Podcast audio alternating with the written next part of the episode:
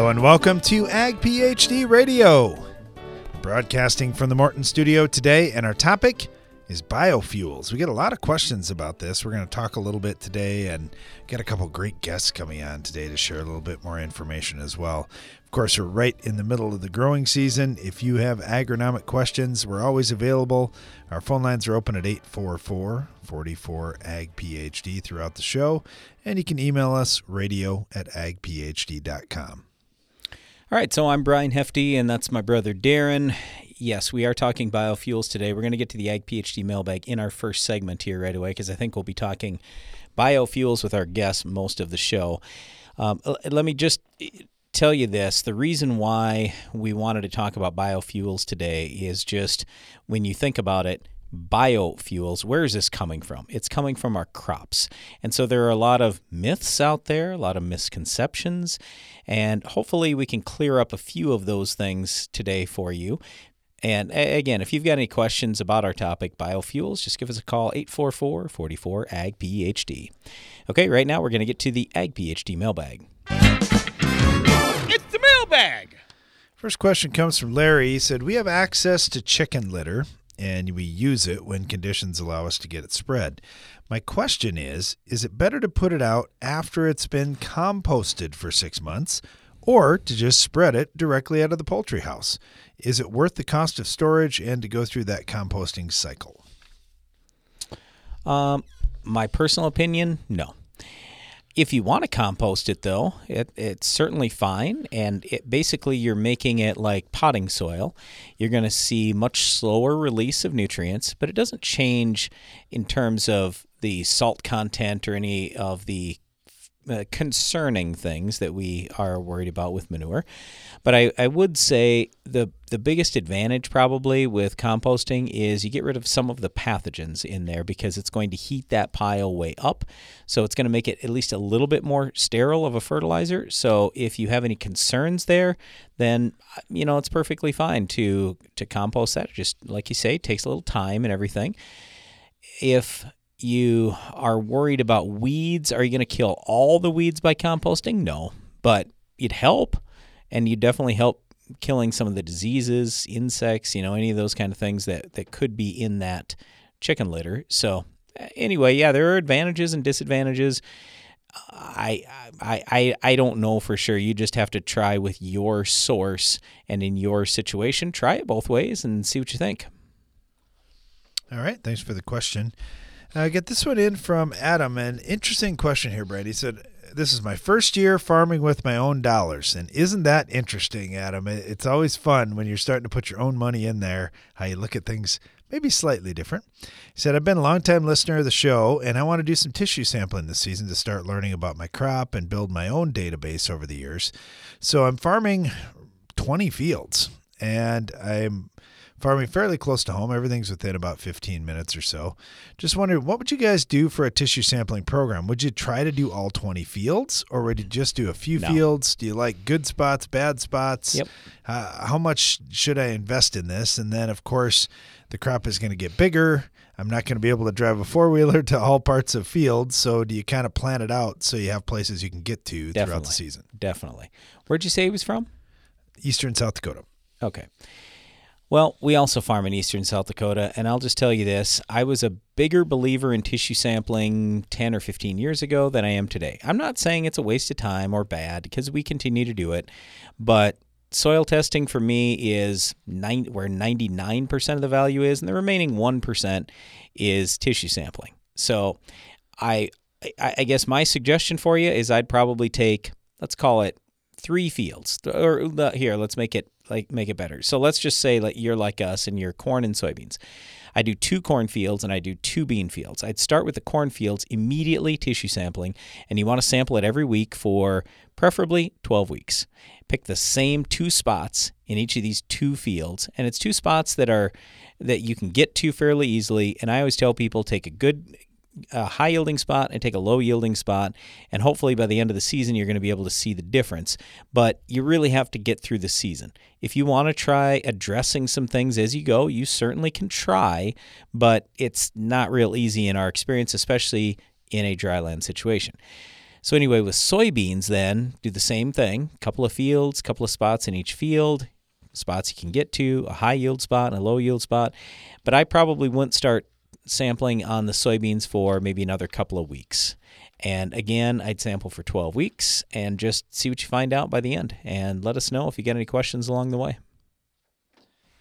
All right, thanks for the question. I know we probably don't have enough time for this one, but Andrew from New York's got a question. He said, Been reading Neal Kinsey's book, Hands on Agronomy, and in the potassium chapter, as you well know, he states it's difficult, if not impossible, to build potassium if your soil pH is over 6.5. So just kind of curious. I know you guys have probably worked on this. Most Yep, of our have. soils, 6.5 to 7.2 pH, base saturation K, 3.5 to 4.5. Can I increase it? What should I do? Yes, you absolutely can. And this is one of the things at Neal's last seminar that he said it was very interesting at the end because I just said, okay, in the last few years, what what's been different for you? What's what have you learned? I mean, what's what's new? And he said, well, one of the things that I found interesting is the work you guys have done. So talking to Darren and me on this potassium thing because we have been able to build with potash even when that soil pH has been higher. My and one of the things I said that day was Neal, I think what has happened to you because Neal looks at farmers fields and he's talking to farmers, he's getting feedback from farmers all the time. That's great. I do the same thing. But a lot of people say, "Oh, I put lots on."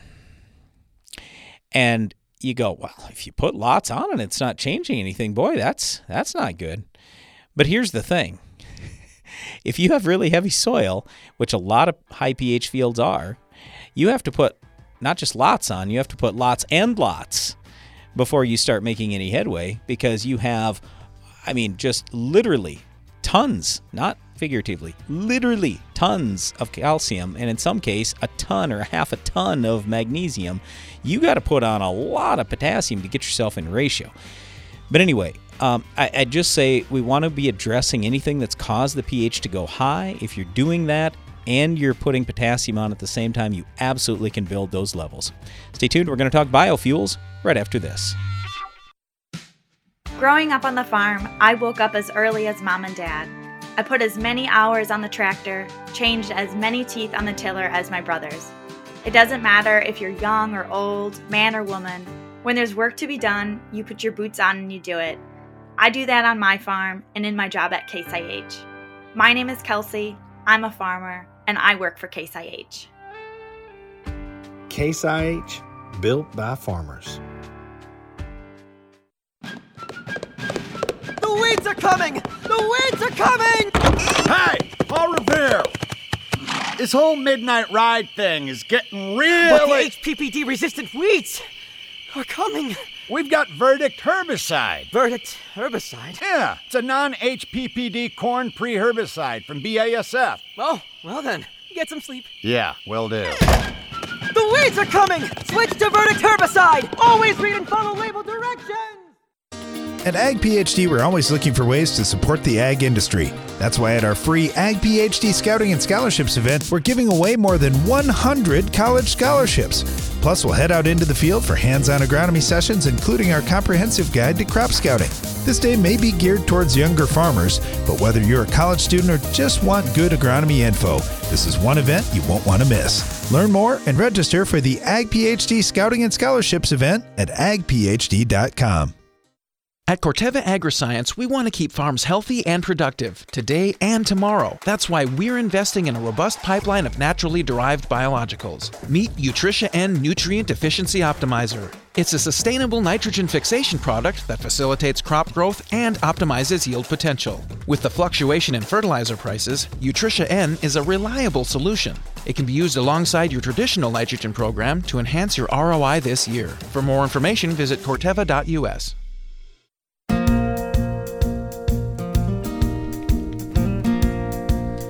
Welcome back to Ag PhD Radio. Brian Hefty here, along with my brother Darren. We are live in the Morton studio today, and we're going to be talking biofuels on the show. We're going to have some guests joining us here in just a little bit, but I, I want to take you back. This goes back. I'm trying to think, Darren. When when did our dad first invest in an ethanol plant? It was Luverne, Minnesota, Yeah, 25 early years ago. Early 1990s, I think. Yeah. So anyway, it was one of the things where I just remember him saying this. He said, "Okay, I look at this as kind of my hedge." So in other words, if the corn price is high, I don't expect the ethanol plant's going to do real well.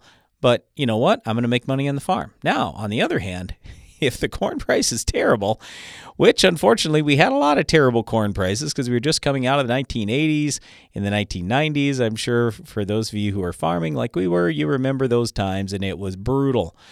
So, anyway, he just said, Well, this is kind of my hedge. If I have low corn prices, then hopefully the ethanol plant is going to do well and it's going to make some money. And as it turned out, like that Luverne, Minnesota ethanol plant, it did phenomenally well. Uh, we were we invested in a number of different POET plants over the years. Uh, for the most part, they they did great. Um, for both Darren and me, we're still invested in a number of different ethanol plants out there. We've invested in biodiesel plants and a number of other things in terms of this whole biofuel side. So there's an argument out there that people say food versus fuel. And so let me just talk about that real quick. That I just want you to think about this for a second. With corn ethanol, for example, what's happening is they take the starch out of the corn. They leave all the nutrients and minerals in there. So that goes to the feed. So, in other words, you have more concentrated and better feed for the livestock. If you want to replace that starch you pulled out, I mean, there is the thought that, hey, you know what? I could go take corn stalks. Now, I'm not saying take corn stalks and turn them into ethanol. I'm saying take the corn stalks and that's your starch that replaces the starch lost by what you pulled out in making the corn ethanol. So anyway, what my argument always is is it's food and fuel. It's not food versus fuel. Now, does the fact that we have ethanol help the corn price? Yeah, but let's look at how much corn we were raising before ethanol was even any any deal at all. So go back 30 years. Heck, go back to the 1930s. Look at how many acres were planted in the United States for corn. So this corn crop has been there for a really long time. And so I just think it's a real stretch when people say, well, we're going to figure land use into the factor for ethanol. And I'm going, wait a second here. We're actually farming fewer corn acres than we were in the 1930s. So what are you saying? That we're just going to idle these grounds? I, I don't think so.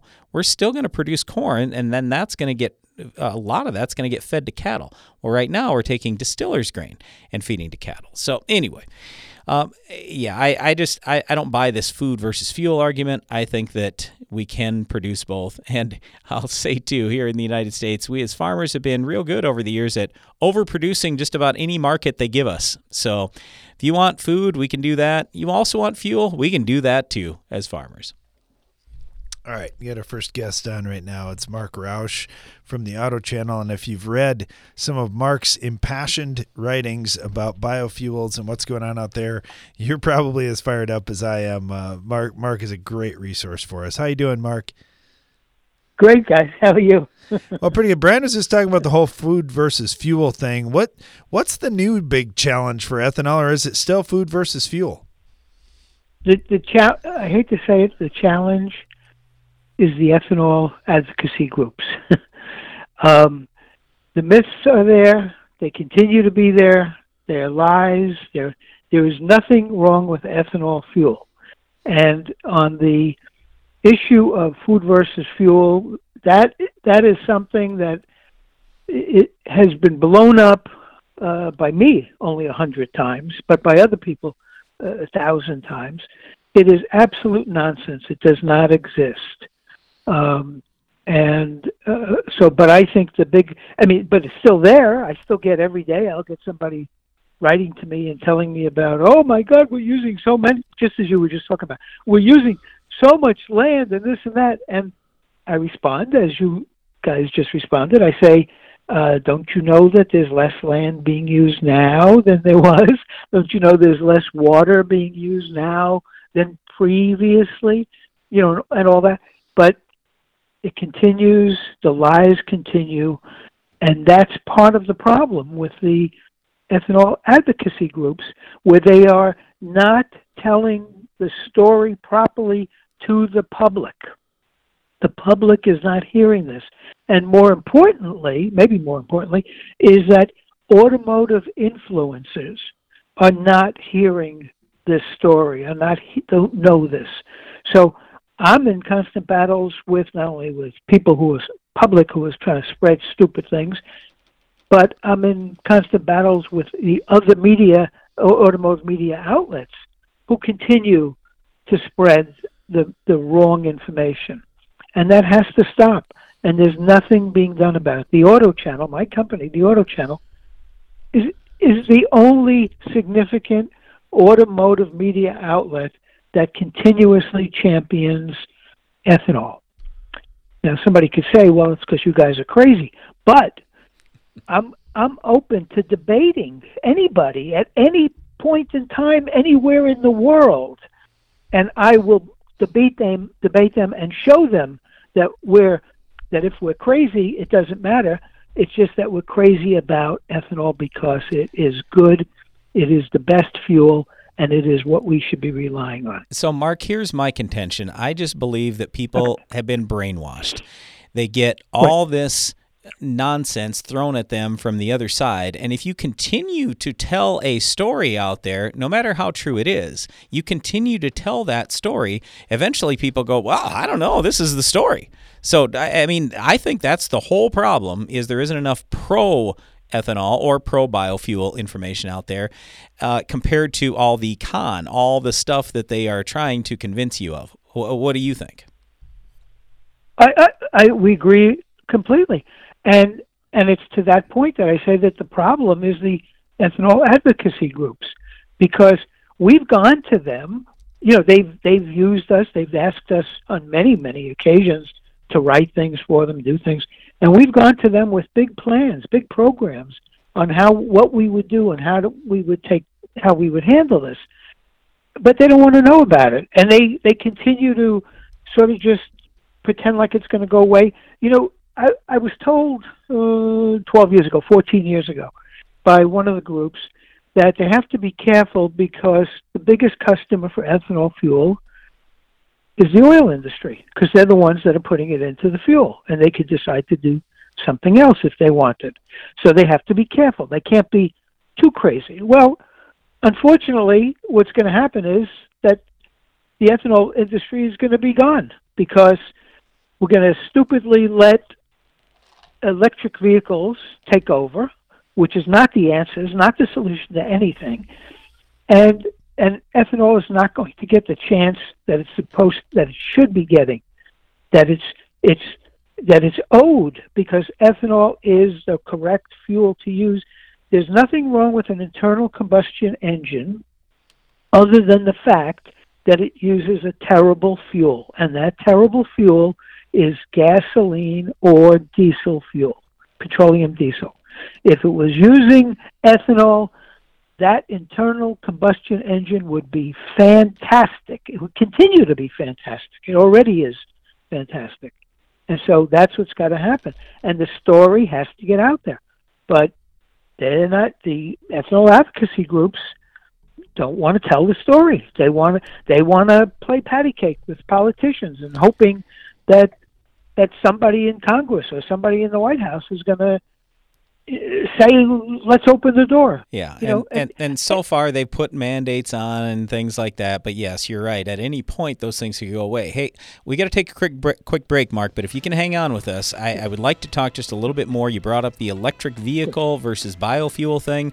I think that's a very interesting topic that a lot of people they've been again to me in my opinion brainwashed that oh electric vehicles are going to solve all our problems. So if you can hang on we'll be right back here. Yep. All right Stay tuned. We are talking biofuels on our show today. And again, if you've got a question for us, anything you want to talk about with this, 844 44 AG PhD is our number. We'll be right back.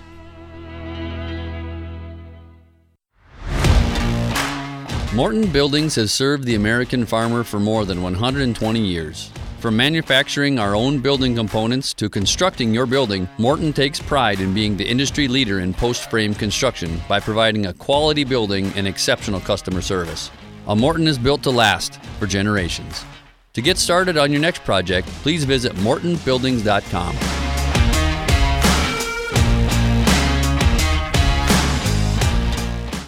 Are you ready? We got the need! The need for seed treatment! Start your engines. Ready, set, Intego! Start your season strong with Intego Suite Soybeans, Intego Fungicide Soybeans, and Intego Suite Cereals OF from Valent USA. Ask your Valent rep about seed treatment solutions or visit valent.com slash Intego. Always read and follow label instructions. Learn on the job with the C&B Apprenticeship Program. Through in-person training and on-the-job experience, this unique opportunity gives you the chance to learn advanced ag diesel technology without the traditional technical school format or expense. Learn more at cbequipment.com/careers. From machine storage buildings and farm shops to dependable buildings to house your livestock, regardless of building size or use, Morton has a building for every budget. To learn how we can help you expand your farm operation, visit mortonbuildings.com. You won't want to miss this year's Ag PhD Field Day with guided tours of our extensive research plots, world premieres of the latest ag technologies, the highest yielding farmers on the planet, and more equipment running than ever before. The Ag PhD Field Day just keeps getting bigger and better. We'll also have great family entertainment, including a kids area, music, fantastic guest speakers, and food and drink available all throughout the day. But the best part is everything's free. Go to agphd.com to learn more for the Ag PhD Field Day Thursday, July 27th.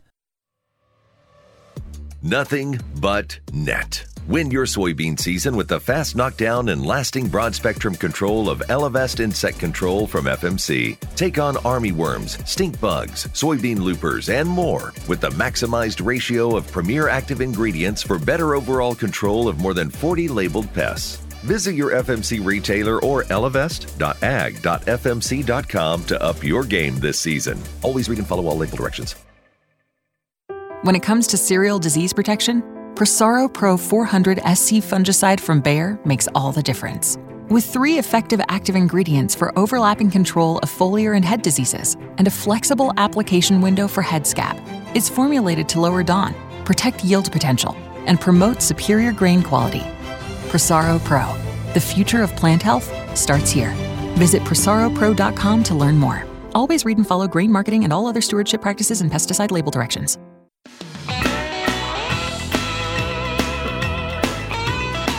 This is Ag PhD Radio. I'm Brian Hefty, along with my brother Darren. We're live in the Morton studio talking biofuels today. So, right before the break, we were visiting with Marc Rauch. He's with the Auto Channel, and you can go for more of his work to theautochannel.com. But anyway, Mark, we wanted to uh, to talk just a little bit more about the whole electric vehicle thing. And there's also carbon that enters into this. So a lot of people mm-hmm. in our society today are talking about this carbon problem that we have, which I still question if we actually have a problem or not. But anyway, nevertheless, everybody's focused on carbon. And so they go, well, electric vehicles are going to solve our problem. So, talk to us just a little bit about carbon, electric vehicles, and all that versus biofuels like ethanol. Okay. Uh, uh, firstly, if you don't mind, uh, I have to quickly thank you guys, publicly thank you for inviting me to Field Day last year. It was absolutely fantastic. It was magnificent. Everything from the air show, the corn looked beautiful. I mean, the corn stalks were gorgeous. We have nice corn in California, but I'll tell you that corn it it it blew me away. It was so beautiful. But everything about it, it was it was like an it was like a Disneyland, if you will. You know, uh, Disney I for mean, farmers. Was, there you go. I, I tell you, it was so fantastic. It Thank was you. it was Americana at its best. Okay, now thanks, Mark. So let me get. So thank you for that. Okay, so electric cars uh, work. Electric cars have worked for uh, I don't know 125 years. The pro- but there's a lot of problems with electric cars. Uh, originally, of course, it was the batteries didn't work, you know, 125 years ago, yep. and then they there was no easy connectivity. If you wanted to go for a ride in the country right. with your sweetheart, um, you you couldn't go anyplace because nobody you couldn't charge the car, right. and you couldn't get any kind of direct electric. All right. So along comes the internal combustion engine. Um, EV cars are um, so they work. So people say, well, aren't don't they? They go fast. Isn't that great? Yeah, they go fast. That's very good. But there's there are speed laws in every state, and And as we get closer to autonomous driving, what will happen is everything is going to be um, governed anyway, right? So you're going to get in your car, you're going to say, "Here I am in my my great electric car. We're going to zoom," but the computer on the car is not going to allow you to do it because it's governed by speed controls. So it's stupid. It doesn't mean anything. Now, there are a lot of problems uh, that start with the fact that in order to get some of the elements that are required to make the batteries, you have to have slave labor in Africa. Um, it's supposed to be that we're we're past the time of slavery and slave labor and things of that nature. We're supposed to be past the time of having children working in mines or in in fields with their hands to dig out these rare elements. But that's what's going on in Africa. It's what's going on to a degree in China, and China has its own issues with slave labor having to do with the uh, the Uyghurs. So, I mean, you've got those kinds of things. You've got a lot of pollution because of all of that. You've got a lot of pollution happening in the making of the cars, and then the cars themselves have have issues. The technology is not a fixed te- technology. It's not perfect. It has not been perfected. The closest might be a hybrid car, and of course we have hybrids now. The problem is that the hybrids are using internal combustion engines that are powered by gasoline. If those hybrids were powered by flex fuel engines or or you know E85 which is by the way what the Chevy Volt was supposed to be. It was supposed to be an engine that was going to be fueled with E85 combined with the chargeable battery. That would have been great but GM wimped out at the last moment and and forgot to include the E85 thing. But that's what should happen. Now, on top of that, it shouldn't even be E85. Frankly, we should be running E E98. And yes, there has to be a cold start ingredient to the fuel, but that cold start ingredient can be made from ethanol itself. So it doesn't even need gasoline. Okay, now, um, ethanol powered cars, an ethanol powered car is less polluting than an electric car. And I'm not talking about just in the making of the car, I'm talking about afterwards. How so? An ethanol, an ethanol, because ethanol is about, let's see, they say that an, an electric car will be 40% less um, uh, harmful emissions than a gasoline car. But if you had an eth- a car running on ethanol, you would have at least a 40% reduction in the pollutants, in the emissions that are coming out of the engine. So you actually wind up having a vehicle powered by an internal combustion engine burning a fuel that is cleaner than what it will take to be to be recharging your car because cars get, have to get recharged to a large degree by coal powered plants or or or gasoline or gas powered plants. And so the ethanol is cleaner than that and it was cleaner to make the internal combustion engine car than it was to make the electric car.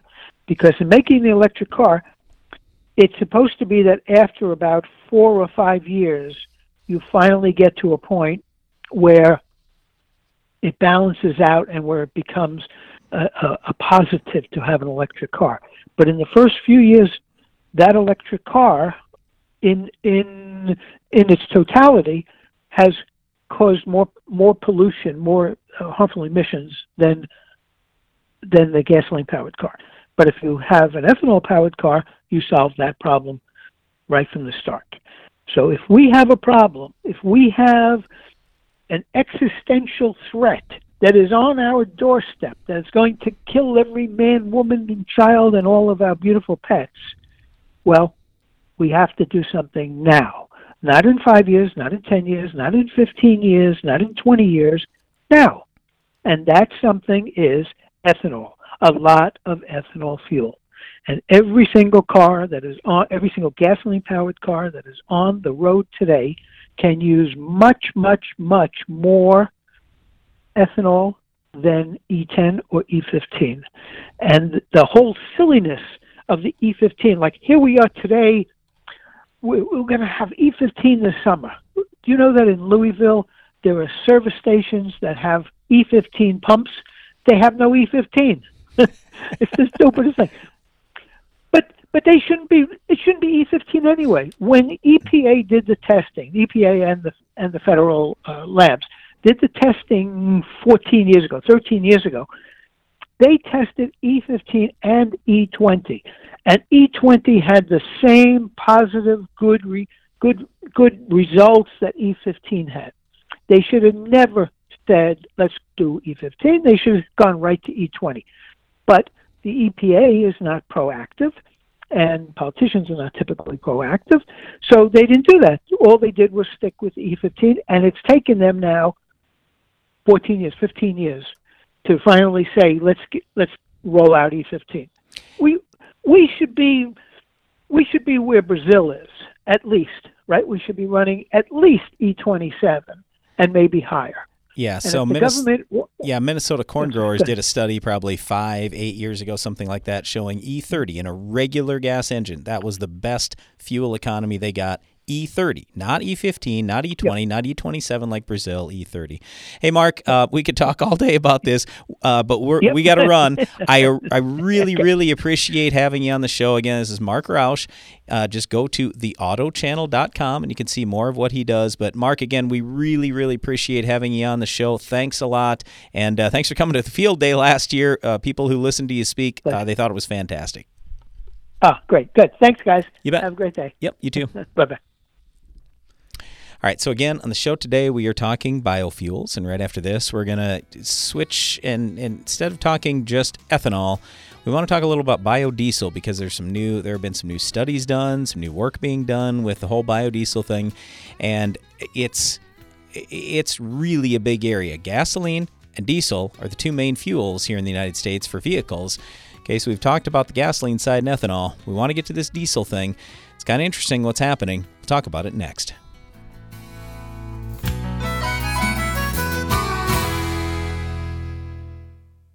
Win the war against weeds in your soybean fields with fierce herbicides from Valent USA. With three different formulations and multiple modes of action, you're sure to find the right fierce product to protect your operation from tough weeds like Palmer amaranth and water hemp.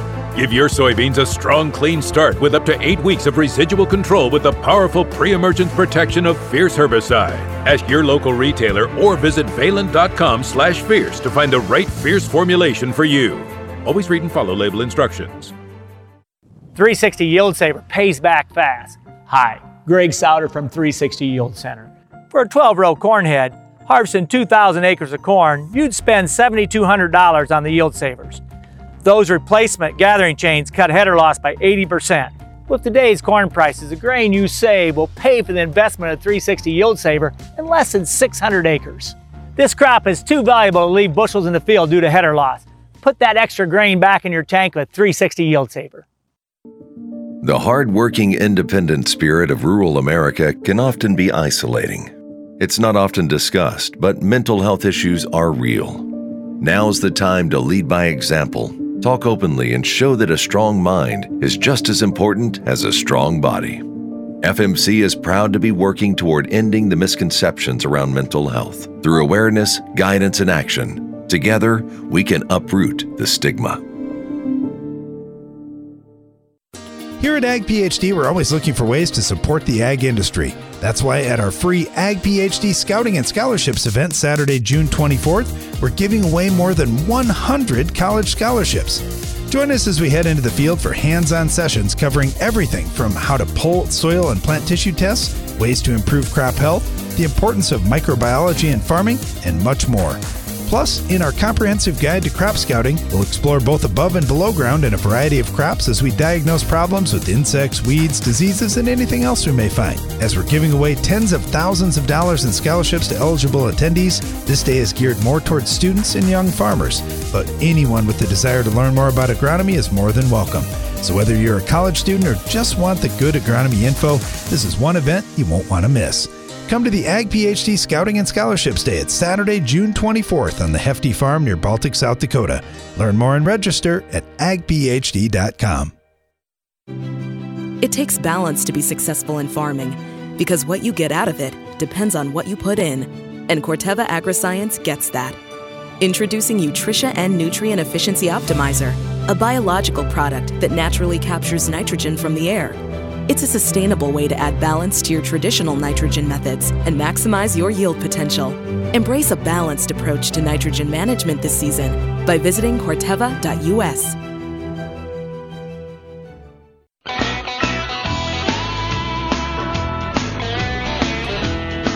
Thanks for listening today to Ag PhD Radio. I'm Brian Hefty, along with my brother Darren. We are live in the Morton studio. We've been talking biofuels all throughout the show today. And next on, we have Steve Howell with us. He's with Mark IV Consulting, and he's been a senior technical advisor for the National Biodiesel Board and been involved with the Biodiesel Task Force for a long time now. Steve, we're uh, super happy to have you on the show. Thanks for joining us. Uh, we're ready to talk a little bit of biodiesel today, so let me start you with this.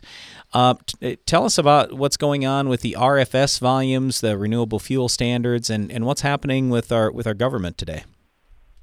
Yeah, so it's a pleasure to be on today, and looking forward to our to our talk here. Um, we are we are patiently waiting uh, the the latest RFS volumes from our friends at the EPA.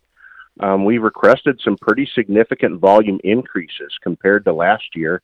Um, that's because uh, people are a lot more interested in low carbon fuels these days than they were just a few years ago with all the climate change things going on and a lot of corporate corporate folks wanting to reduce their carbon footprint. So we requested some higher volumes, and we're hopeful EPA is going to come through there this year. Yeah, and if you get those higher volumes, what kind of impact is that going to have on overall diesel prices? I, am assuming you have have done studies on this in the past, but if we didn't have biodiesel, where would our diesel prices be? Yeah, you know, and there have been studies done along that, and since since we provide more volume and more fuel volume that's there, you know, it's just general supply and demand. The more volume, then the lower the the fuel prices are going to be. And so it's somewhere, you know, and i am going to forget the numbers here because the economics is not my strong suit in the group, but it's probably somewhere around five to fifteen cents a gallon, if I remember right. That diesel would be higher than that much higher uh, if it weren't for biodiesel being around. So uh, it not only provides jobs for farmers and jobs for for manufacturing and the production plants and the distribution system and railroads and truckers and all that, but uh, it also helps uh, reduce the, the price of diesel fuel to uh, to all the folks who use it. Now that price could be even less if, let's say, more people were using 100% biodiesel or B100. There was a study that uh, you had sent over to us, and I thought this was pretty interesting. So, a big study on lots of miles with B100. The, the challenge in the past has been well, like for us, we're, we're in the northern United States. It gets darn cold here. And if you get too much biodiesel in, in your blend, then we've had issues with gelling and just lots of problems. So, talk to us about what this study was showing and what the possibility would be moving forward to potentially go B100 someday. Yeah, and that that is one of the most exciting things that we have going on right now.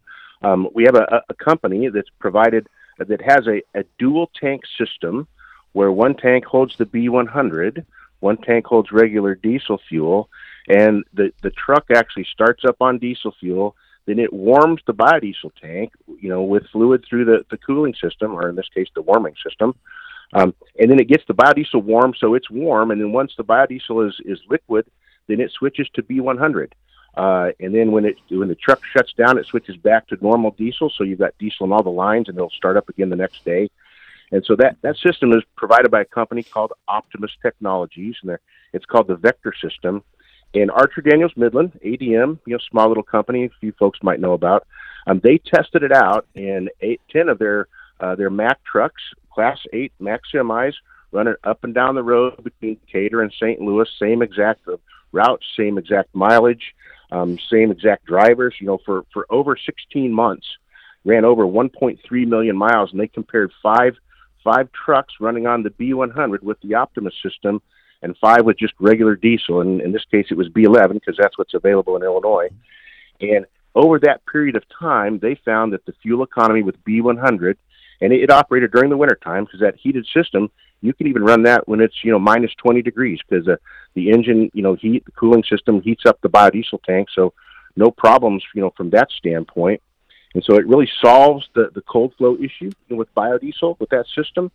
And they saw about the fuel economy was the same, maybe even a little bit better. They saw about 50% fewer DPF regens, or you have to regen the diesel particulate filter with those new engines with all of the after treatment systems that are on them. Uh, and they saw less actual ash accumulation in the particulate filter. So really, a clean bill of health and superior performance to even conventional diesel fuel, you know, over that you know 16 month trial. So you just said the words 20 below zero. We've got people listening today that literally at times will get to 50 below zero. So, does the temperature really matter with that heating system that they've got there? Is there a bottom end limit to it? Is there a certain cutoff in the United States or up in Canada where we say, yeah, we don't want to go north uh, of this line? Or uh, w- w- what's that look like? Well, that's a really good question. I, I know they've tested it down to, to minus 20. I don't know that they've tested it down to minus 50, however. so uh, I'll be actually on the phone with them here later this week. I'll ask that question and see if we can come up with an answer. But um, I don't know if there is a, an actual lower limit to that. Um, so uh, I'll have to find that out and get back with you later on that one. well, if you're if you're looking for ultra cold testing, I'm sure some of our friends in Canada can help you out with that. So, anyway, it, it, we we've had a number of people who have been talking to us about the whole biodiesel thing over the years. But as we go north, like I said, the cold weather is really our our biggest concern. So you, you believe that this this would probably solve that problem. I, I'm curious, how long does that regular diesel run in there to get everything warm? I mean, is this something where it just takes five minutes? Does it take an hour? How long does that take? Do you know? Yeah, it, it doesn't take that long. In fact, um, uh, the typical kind of operating times, it will run on uh, on the B100 somewhere between 90 to 97 percent of the time. So it's running on B100 for the for the majority of the running time. Yeah, and the other thing about it, even though we say, "Hey, we're cold and it's way up north and everything else," we do do still get warm days, and there are a lot of times where we'd like to be running with more biodiesel, but nobody has this kind of setup. So, yeah, I think that's that's real interesting. So, this dual tank system is this something that's commercially available today, or they're still in testing with it? So it is. Uh, uh, I'll I'll say at the beginning of commercialization. Okay. Um, they have units in the Washington D.C. fleet. They have units in the Madison, Wisconsin fleet. Um, in fact, Optimus as a company just got $17 million of uh, additional Series A venture capital in so they can start growing those volumes and they can either start retrofitting existing you know, units and existing trucks or, or they if, if someone's buying a new truck, um, the Pepsi company is, is actually buying a whole series of new trucks, and they're they're outfitting uh, the trucks that they buy with the Optimus system. Uh, you know, as they're actually building the trucks that they buy that are their new ones. So, um, so they're they're just starting that commercialization process now, um, and uh, you know the the venture capital came from Mitsui, which is a very large you know Japanese conglomerate. They they do shipbuilding and chemicals and iron and steel and steel and minerals. Uh, and then Chevron and REG. Chevron recently bought Renewable Energy Group, one of our largest biodiesel companies, and so they're they're together now. You know, REG is still pretty much operating as REG, um, but they also invested in that. So that that gives you an indication about uh, you know how promising uh, folks think this technology really is. The bio you brought up bio biodiesel companies. The biodiesel plants have been doing pretty well here lately. I know I, am invested, and so is uh, well. We we have a lot of farmers who are listening today who've invested into biodiesel plants, but that market's been pretty good for the last couple of years. It, it has, and and we we are really looking for that market to to really blossom to be even larger. Um, in fact, one of our one of the, the, the, the concerns that we have is we're probably going to need more soybean oil, you know, to supply the, the volumes that people are asking for, you know, in the future because it really is the least cost way to get to a low carbon, you know, with the existing vehicles, you know, and existing infrastructure. Uh, and there's a lot of companies now that have carbon goals. You know, Amazon has a net zero carbon goal. Pepsi has a 75% carbon goal. You know, and they're looking at what their realistic available options are. You know- and biodiesel used in higher blends is one of those realistic options. Yeah, and Steve, I'm glad you brought that up because if you can hang on with us during this next break here, uh, I wanted to come back and ask you a little about carbon and also, then also about fuel quality and some of the new standards and things like that, new new uh, new possibilities that we have with biodiesel. So anyway, if you can hang on, we'll continue talking about that. Uh, we've been talking with Steve Howell here with Mark IV Consulting. Stay tuned. We'll be right back after this.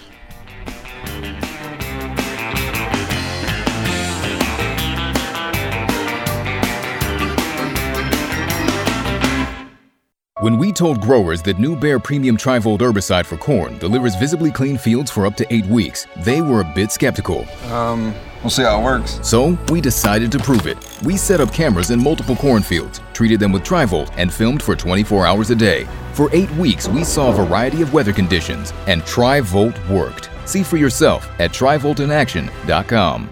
Trivolt is a restricted use pesticide. Consult your state pesticide regulator for specific restrictions. Read and follow pesticide label directions. Get uniform control in your fields with trusted, hard-working Lucento fungicide. Control the toughest diseases with a dual mode of action fungicide that consistently outperforms the competition in field trials. Lucento fungicide from FMC works overtime for lasting control to help improve crop yields. Talk about getting the job done. Visit your FMC retailer or lucento.ag.fmc.com for hard-working control in your fields. Always read and follow all label directions. You won't want to miss this year's Ag PhD Field Day. I'm Darren Hefty. Each summer on the last Thursday in July, we open up our farm to you so you can learn more ways to improve your farm, and the Ag PhD Field Day just keeps getting bigger and better. This year, we're featuring guided tours of our extensive research plots, world premieres of the latest ag technologies, numerous panels of the highest yielding farmers on the planet, and more equipment running in our demo area than we've ever had before. We'll also have great family entertainment, including a kids area, music, fantastic guest speakers, and food and drinks available all throughout the day. But the best part is everything is free. We know that you're busy and your time is valuable. That's why we do everything we can to make sure the Ag PhD Field Day is a very worthwhile investment of your time. So please go to agphd.com to learn more and be sure to register to join us at this year's Ag PhD Field Day, Thursday, July 27th. Get more durability for less downtime with Soil Warrior strip tillage from Environmental Tillage Systems. Improve fertilizer efficiency and reduce passes and fuel usage. Now that's ROI. Learn more about ETS at soilwarrior.com. Get more points with the end zone from Farm Shop MFG. In a 20,000 bushel soybean bin, gaining three points of moisture adds the equivalent of 900 bushels to your bottom line. Call 712 520 6051. Precision crop nutrition pays. And AgroLiquid has precisely what it takes to help you succeed. The right products plus the right expertise to give you guidance based on your soils, your fields, and your goals. While our clean, seed safe formulations and lower application rates make planter fertilizer easier than ever. AgroLiquid. Apply less, expect more. Find a retailer at agroliquid.com.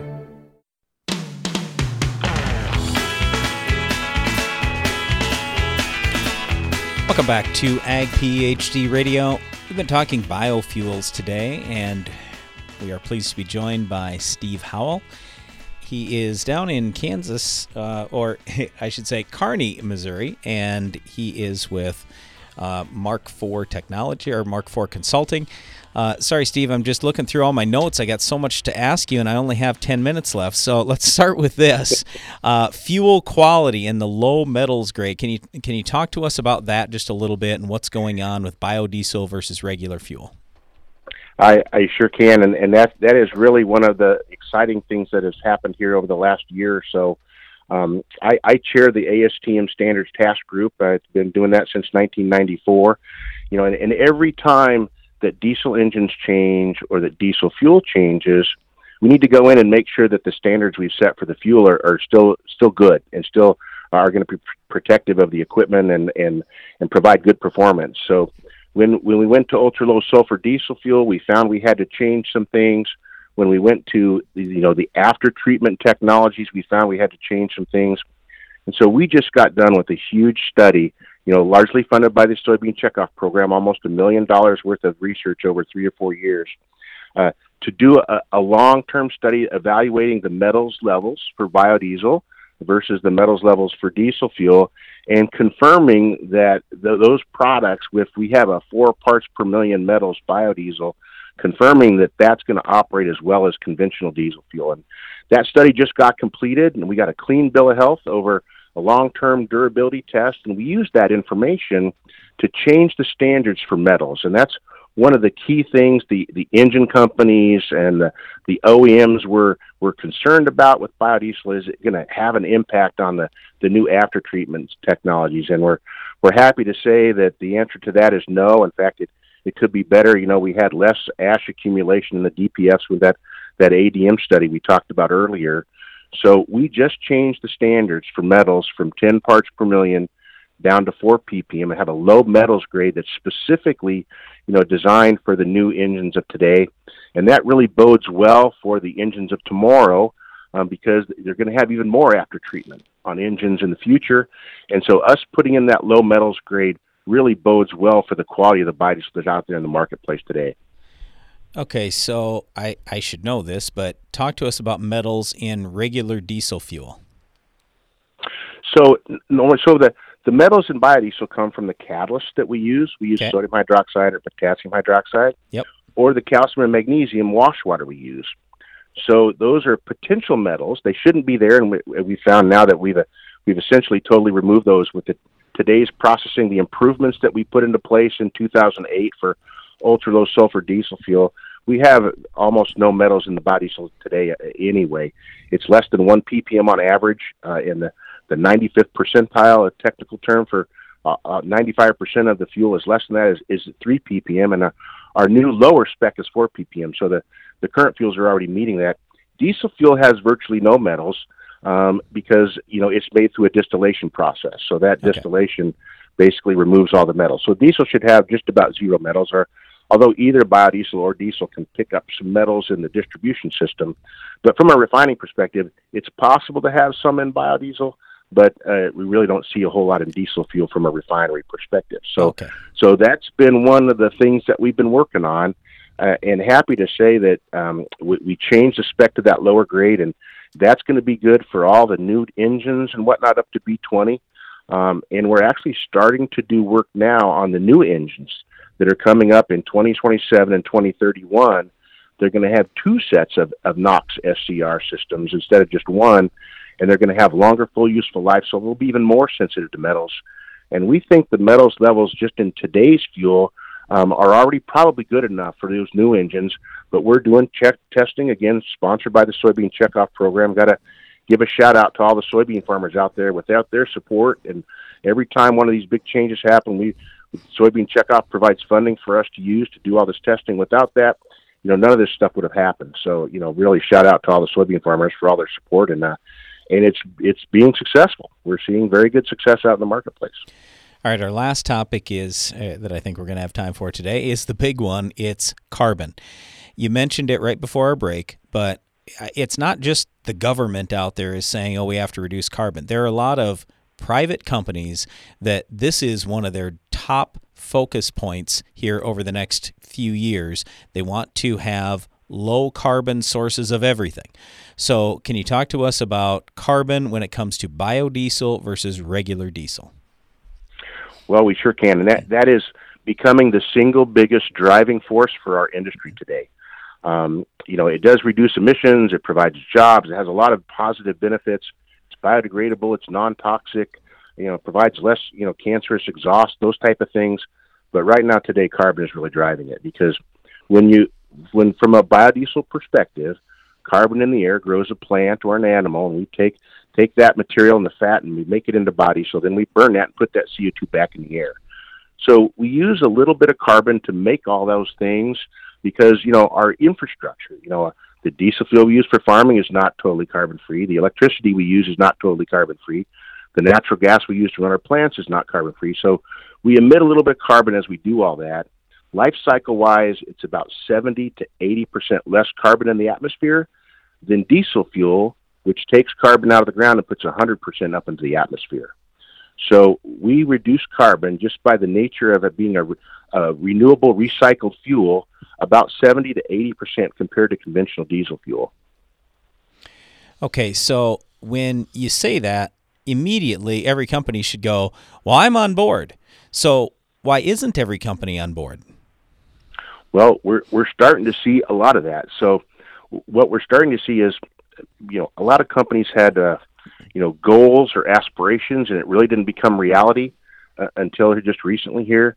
So those companies who are putting in those goals where those goals are not just something that you want to do but something you really have to do, they are coming to us now and that's why we're predicting volumes of biodiesel and renewable diesel are going to go from current volumes today, which is about 3 billion gallons, to 6 billion gallons in 2030.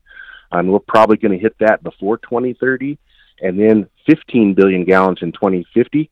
And we might even go, you know, further than that uh, if we can develop more low carbon sources for oils and fats. You know, uh, in addition to what you know we're, we're already planning to do.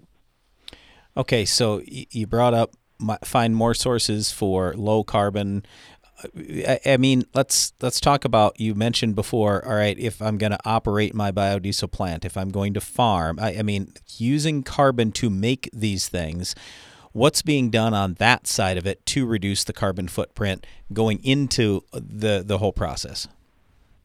Well, you know, people, and you know, up until now, people really haven't thought that much about that. To be nope. honest with you, nope. So people are just kind of thinking about it now. And obviously, you know, if you want to lower your carbon footprint of, let's say, soybeans, which is becoming important too, then you know you could use you know one of those Optimus systems in your tractor and run B100 instead of using just regular petroleum diesel fuel. Or you can use it in your current system right now using B20 without the Optimus system, you know, which will still work in cold weather. You know, so you can use more low carbon fuels whenever you're whenever you're using a diesel fuel. You could use a low carbon fuel that will help you lower your carbon footprint. You can put solar panels and things like that on your production plant, so you can use renewable electricity versus using natural gas to power your plant. Um, so really, as as we decarbonize the fuels that we use, and as we decarbonize, you know, the power that we use for production plants and transportation, railroads, over-the-road semis, you know, if if we, we we burn some fuel and release some carbon as our products, ag products, are being taken to market.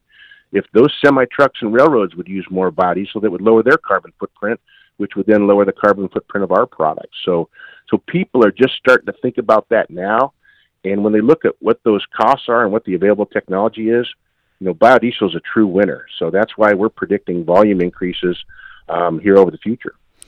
Yeah, we're going to have to check out that uh, that vector system you mentioned from Optimus Technologies. Uh, again, we've been talking with Steve Howell. Steve, we really appreciate the time today. This has been great stuff. Hope to have you on the show again in the future. Again, Steve Howell, he is with Mark IV Consulting. Thanks, Steve. You bet. Have a good day. You too. It's a big topic, and it's one that we all need to get a little more educated on if you're raising these crops that can be utilized as biofuels. You should know some of these things. Our dad, one of his favorite things was to pull into a gas station where he's going to fill up and then look for who's filling up with ethanol or not filling up with ethanol, or look who's filling up with biodiesel, those types of things. And then just open that conversation. Hey, I'm a farmer. I actually raise this stuff and and just share some more information about that. So great show today. It's really fun hearing from from experts that are working on this every day. Thanks for listening to today's program. Be sure to join us again each weekday for more Ag PhD Radio.